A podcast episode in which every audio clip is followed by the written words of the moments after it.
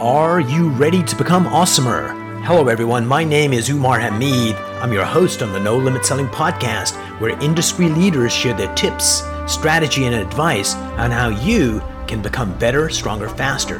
Just before we get started, I've got a question for you. Do you have a negative voice inside your head? We all do, right? I'm going to help you remove that voice in under 30 days guaranteed. Not only remove it, but transform it. So instead of the voice that sabotages you, there's one that propels you to much higher levels of performance and success. There's a link in the show notes. Click on it to find out more. All right, let's get started.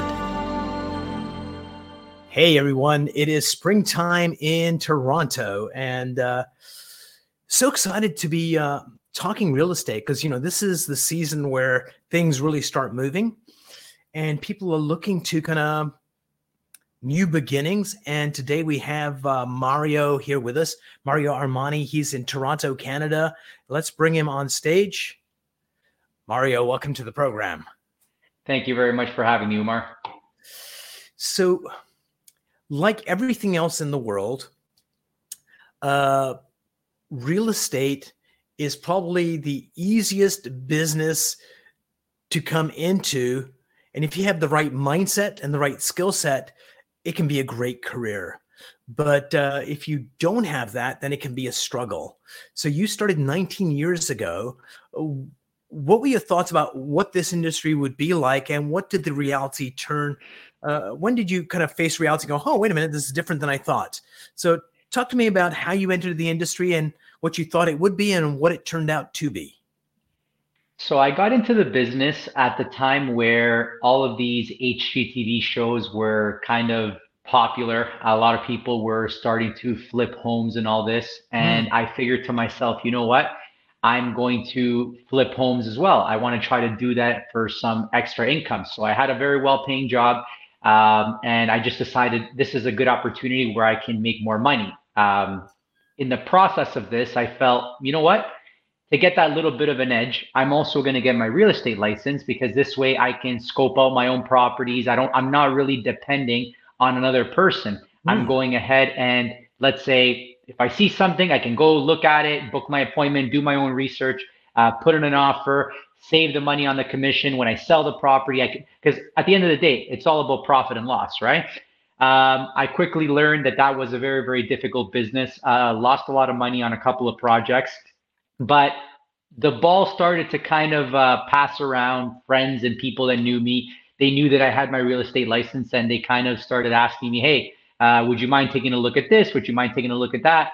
And it got to the point where I started making a little bit of money with it. And I kind of uh, was put in a position where I had to make a call where, where, where I said to myself, okay, I could make, continue making pretty great money. My job was not that stressful but it kind of had a ceiling. Um, or I can go into this field of real estate where the sky's the limit. And I've always been the type of person that anything I do, anything I put my mind to, I've always succeeded. I've always excelled at it. And I just have a I'm not going to quit attitude.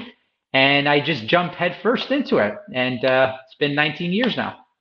Brilliant. And uh, you were talking about those TV shows. I could see it. You know, uh, come see houses with Mario Armani. I mean, that's like a cool freaking name. You look good too. I could see a Thank you. in your future. So, what's one of the early lessons you learned in real estate that served you well? There is a big difference between going full time and part time, um, or should I say part time to full time? Because when you're part time, you're kind of doing your own thing, and Obvious you just you just get phone calls. You don't have a system. You don't have a process. You don't really have a way to do things. And it was a very um, it, were, it was a very quick shock when i realized that going from part-time to full-time was extremely difficult because my phone start stopped ringing and it stopped ringing very quickly. So an early lesson was the fact that you need systems in place. If you don't have systems in place you're basically only as good as your last sale. Absolutely. And uh uh, one of the things that salespeople do really, really well is like uh, Armani. You know, I don't need a system. You want me to follow the system, or you want me to sell? And this is like uh, urge to get freedom. But people that are really successful in this business have a system and they're all they're always monitoring it to see where they can tweak it and just make it better. So why don't you walk us through uh, your system for generating leads? Uh, what does that look like now? And uh, uh let's uh, dig deeper into that, and then I'll ask some questions around that because I think that's one of the areas where a lot of realtors fail is when they don't have enough customers in the system. Yes, so there's uh, various ways that, and this is a question that um, I get asked all the time. I have to say it's the, it's the number one question. Where do you find your clients? So there, there's different systems that a realtor can use. Uh, one is basically be uh, uh, uh building an organic reach. Um, that does take a little bit of time um, because you have to connect with people. This is something that I've done um, and how I've actually attained my clients. So I built relationships with not just clients, but people that eventually turned into clients. So, in other words, it's kind of like digital networking. Yes. Um, and that's basically what it is. One of the things that um, I don't do that I should do a lot more of um, is actually networking in person, going to events, uh, mingling, schmoozing. It's something that I never do. So I'm kind of the complete opposite of what they tell you that a realtor needs to do. I don't right. do those things. Now, I do feel that those things are very, very good. And they're actually, it's kind of like a chip uh, in my armor, if you want to call it, that I should be doing more of. Um, but one way is to do it organically through social media, which is well, what my strategy's been. The other strategy is basically the old school tactics of farming, door knocking, um, putting out flyers, and as, men, as much as people feel that that is not effective, I can tell you right now that some of the uh, busier agents in the GTA, that's actually what it is that they do. So I'm going to tell people uh, in a moment uh, a secret formula for getting a ton of clients. And this is something realtors don't want to do, but the best realtors do. But before that, I'm going to go to one of our sponsors and let's take a look at what they got. Ready to let go of anxiety, let go of uncertainty, let go of doubt. Mindset Boosters gives you the ability to decide how you act and feel in any situation. Ready to take charge of your mindset? Go to mindsetboosters.com. Well, if you want to take charge of your mindset, Mindset Boosters is a perfect way to do that. But here's the thing that I find a lot of really successful realtors do is open houses. And a lot of people like, I don't want to do an open house. No one's coming. But uh, uh people that are doing it are picking up one or two leads each time they do an open house.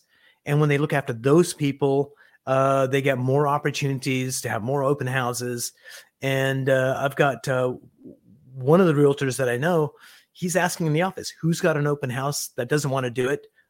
They'll put their hand up and start getting leads. Your thoughts on that, uh, couldn't agree with you anymore. You are bang on 100%. Um, I felt like I was a king of open houses uh, previous to COVID because, um, like you mentioned, I used to pick up at least one or two leads. Now, there's a very big misconception amongst the public that, um, and amongst sellers, oh, are you going to be having an open house? They're very, very prone to thinking that the open house really does promote their property, that the open house really does sell their property. But in fact, I think some uh, the uh, some recent stats that I saw was that in terms of all of the overall sales, only one percent of sales do happen through an open house. Now, I would say one percent is better than zero percent, but at the same time, the major purpose of an open house for a realtor is not necessarily to sell that property. Even though that is the intention, you should be obviously doing an open house, every single open house with that mindset of today I will sell this house. But in reality, you're doing that open house because you want to meet neighbors, you want to meet clients, you want to network and connect with as much people as possible. And if you do it properly and you market it properly, not only will you be able to tackle that organic reach, but you will also be able to attain that face to face conversation that you want with a person. And that's where your salesmanship comes into play. Absolutely. And we'll talk about salesmanship in a moment because it's really critical. But I think there's four reasons open houses are really, really good. Uh, number one, it allows the nosy neighbors to come in and take a look at the property if they haven't been there before. Two, makes the homeowner feel really comfortable, like you all the other stuff is in the background. They can physically see you're doing something. Number three, it allows you to see clients, and I've got some realtor clients that they've got another house close by that's similar to the house they're in. And if they get somebody coming in saying, you know, yeah, I kind of like this, it's not quite right, say, hey, when I finish this open house at four o'clock, I'm visiting this other property. Would you like to see it? And it really allows them to actually get uh, show that potential client another property that actually might get the realtor to get clarity on what they want because they've got these, uh, you know, to figure out the third point in space, you need two points you know. And I think that's really useful. And three, generate leads. Uh, but you mentioned salesmanship, and in our society, uh, Mario, uh, sales is a dirty word. Even salespeople, yes. when they go out to the store and they're looking for something and they need help, and someone says, "Can I help you?" It's like, "Oh no, just looking." And so, how do you keep your sales skills sharp? So I think open houses um, are fantastic. I recently did an open house about three weeks ago, and it was one of those moments where um, I felt really proud of myself. And I think that it's also very important um, as individuals to also acknowledge um, our our strengths um, the same way that sometimes we only notice our weaknesses, right? And right. why I mean that is because at the open house, uh, we had already uh, sold the house coincidentally the, the previous evening. Uh, I have a newer realtor that oh, wow. joined the team. So um, it's very difficult. I've been in this situation before where I've sold the house right before the open house and I've canceled the open house.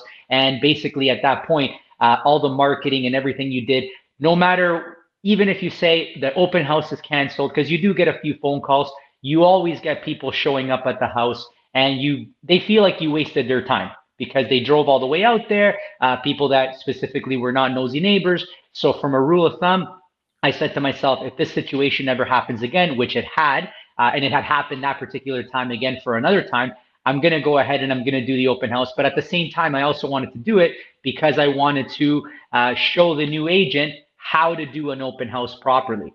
And why I say that I was very proud of myself because that's kind of where, where you realize where you do sharpen your skills because that's a social setting. You don't know these people. These people don't know you. You're basically you're basically you're networking, you're talking, you're they're getting to know you, you're getting to know them.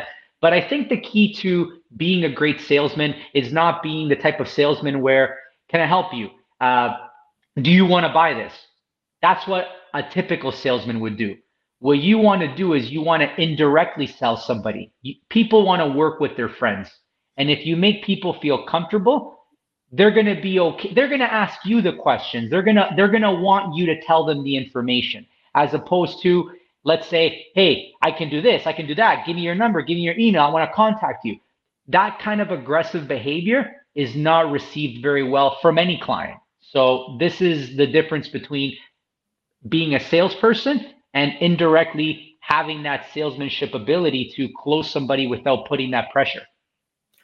So it's just, uh, I agree. Uh, I was just reading something earlier today. It was about uh, one of the oldest synagogues in uh, Europe. And they have this uh, one prayer in the day. And s- because a lot of people are moving away from there, the rabbi there, whether somebody's in the uh, uh the temple or not, they still do it because they made a commitment to do it and uh, they're going to do it. And I think being a salesperson, if you made a commitment to have the open house, being there shows uh, being a professional and B, when a client comes in and it's like this house already sold, is also great testimony to you should work with me. We get sure. this done. And I think just adding to your, you know, don't be a pushy salesperson, don't be too salesy. I'm a firm believer in the intent that you have. And if your intent, and it sounds, uh, this is what I heard you say is my intent is to help these people find the perfect home, whether it's through me or not and is building that trust and friendship. And a byproduct of that often is they're going to hire you. But if the intent is, I'm going to make them my friend to sell them something, uh, sometimes people sense that. So if you are selfless in what you do in a professional and you help people get insights into, you know, that transaction, uh, they'll be your friends forever and they'll be a great referral source all of the new clients that I meet, um, where let's say I meet them completely out of the blue, just as a silly example, mm-hmm. I met them at the gym it, you're just having a conversation. Um, when people see that you're giving them information, you're trying to offer them value, you're not really trying to close them, you're just genuinely trying to be helpful. Those are the people that want to work with you, as opposed to, let's say, canvassing for clients. Those mm-hmm. clients are now canvassing you. That's why a lot of top salespeople, they're constantly putting out content. They're constantly giving value because people now they want to work with those type of individuals. Absolutely. So once you've got, uh, let's say, someone that wants to buy a house, uh, what's the process you take them through to really understand what they want? Because oftentimes they don't clearly know themselves what they want. And it's the uh, trial and error of seeing houses to kind of really figure it out. How do you shorten that uh, sales cycle to really get them to understand this is what we want? Because there's usually, you know, uh, two people buying the house. So, how do you navigate that and help them get clarity on what they want so it makes your job easier? And more importantly, you help them find the right house? The question is very difficult because, um, in theory, I could answer it. But the reality is, is that now because of the market being so expensive, especially here in Toronto, Canada, oh, yeah. the market's really, really hot once again. Sometimes people don't have a choice because of the price point where they're at. So mm-hmm. I always gauge, okay, what is it that you qualify for? Why don't we spend some time looking at what you do qualify for and what you can actually get for that amount of money? And then I think it's very, very difficult, uh, different when people see with their own eyes what they could actually get, what a property is not only listed for, but what a property has sold for. And this does take a little bit of time. And I feel that a lot of realtors are very eager to get people to a showing and they don't want to invest that time because A, it takes time from them. And mm-hmm. B, more importantly, the more educated a buyer or a seller is, the less the salesperson can kind of sway them how they want. In my particular case, I don't want to sway any client. My job, I feel, is to educate every single buyer and seller to the best of my ability so that buyer and seller can be knowledgeable enough to make the best decision for themselves. Am I going to go ahead and give them a suggestion on what I feel they should buy or sell? Yes, I absolutely will. But at the same time, I do have to take the time to educate that person accordingly. And that's how I feel they're ultimately going to make the best decision. And even and it's going to be the decision that they felt okay with. And down the line, they're never going to be able to say, you know what, Mario didn't explain this. He didn't show me this. He didn't share this. They're going to be able to live and die with their decision and they're going to be happy and at peace with it. And I think that's the most important thing when it comes to selling somebody a property.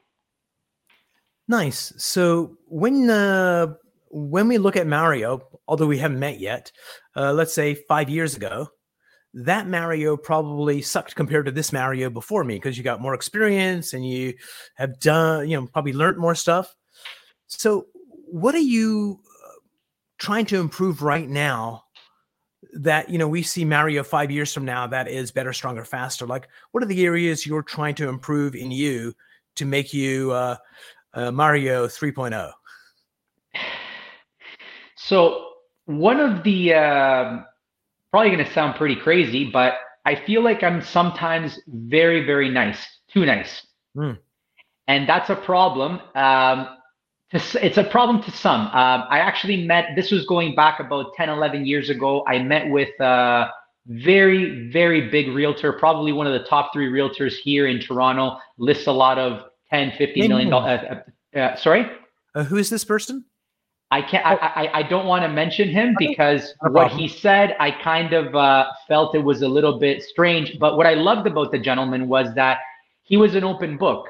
Now it was kind of funny because the impression that I felt about him prior to meeting him was one, and then after meeting him, I, I said to myself, I'm like, this guy's just he's all business, doesn't care. There's really no compassion. And I didn't understand it because I always like I've I've been in sales my entire life. Even before being a realtor, I've been in sales and I've always felt that you have to care. And I'm always the type of person that's going to care legitimately. And I saw this guy multi, multi, multi, multi millionaire, uh, extremely well off. And I'll never forget what the guy said to me. He said, Do you want to make friends or do you want to make money? Mm. And leaving that guy's office, I'm like, you know what? The guy was really a jerk. He, he like, like he doesn't really care. Like it's crazy that people use him and support him, and they don't really understand who this guy really is and what he does for people. But at the same time, now 10 years later, I start to see that he's kind of right in a way because at the end of the day, you can only be as nice of a guy.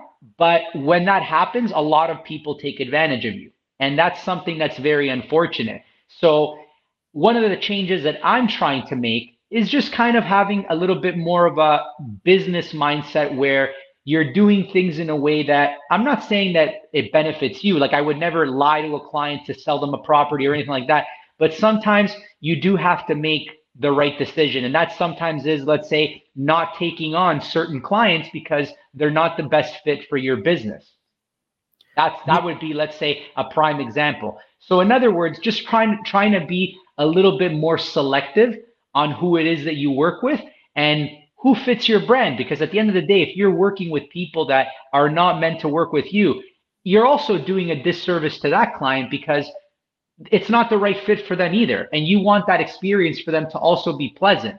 But that's something that you have to kind of make the call. And I think that uh, throughout the years, you kind of obviously you need to have the the amount of business to be able to let's say turn down a client as well right absolutely one of the things you talked about was you know that need to be liked and a lot of uh, leaders of companies have that issue as well where uh, part of their mindset knows exactly what they need to do we need to kill this project and move over here that's the right decision for the business but they're humans too and they've got this other part of their psyche that I don't want to be a jerk. So I'm going to let uh, John continue this project for another three months. So he proves to himself it's not going to work.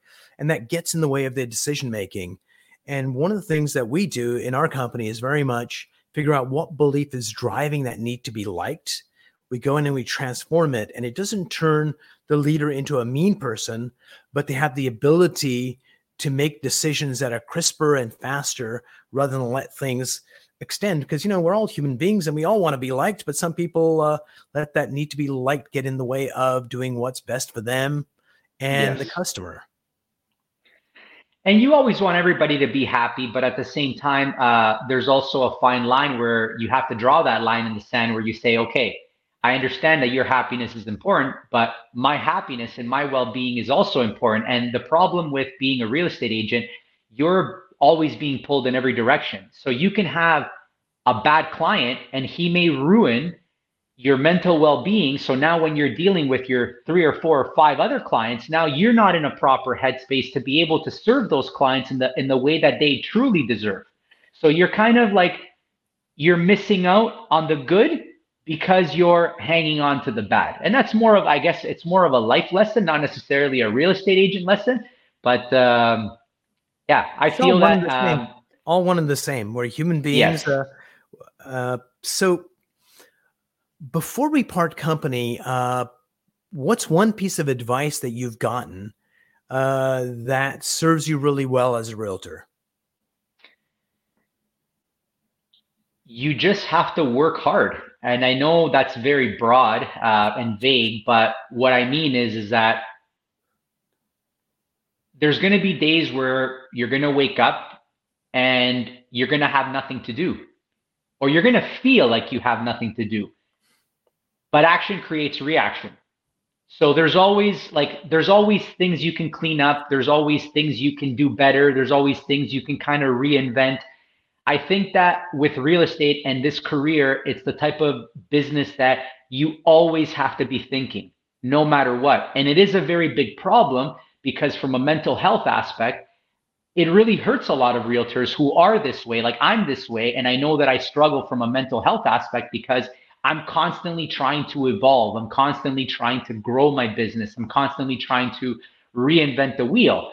But it's very difficult to do that. Now, a lot of people, like you mentioned earlier, Coach Umar, that they get into the business and they want that freedom. They want that, oh, you know what? Uh, I want to be my own boss. So they think that you can make your own hours and kind of pick the job up and pick and put it down whenever you want. But once you start getting busy, that's not the, that it's not the case at all because people want things right away. You kind of have to be available to when they're available. There's obviously like there's there's a, a lot of compromises that you do make with clients, right? But ultimately, you're at their disposal because they can't view a home at the hour that you want sometimes. Sometimes you have to do it when they are available. And if that means mornings or evenings or weekends, whatever the case may be. So when I say that you have to work hard, is you have to con- consistently be evolving and pivoting and just growing. Because if you're not doing that, unfortunately, the competition is just going to eat you away. So I'm going to second that. I've heard this, like we've done uh, 302 interviews uh, in this podcast and uh, some real giants. And one of the themes that recurs a lot is hard work and how important that is to do. And uh, it kind of reminds me of Elon Musk. Either you love him or you hate him, but no one can ever accuse him of not putting in the hours.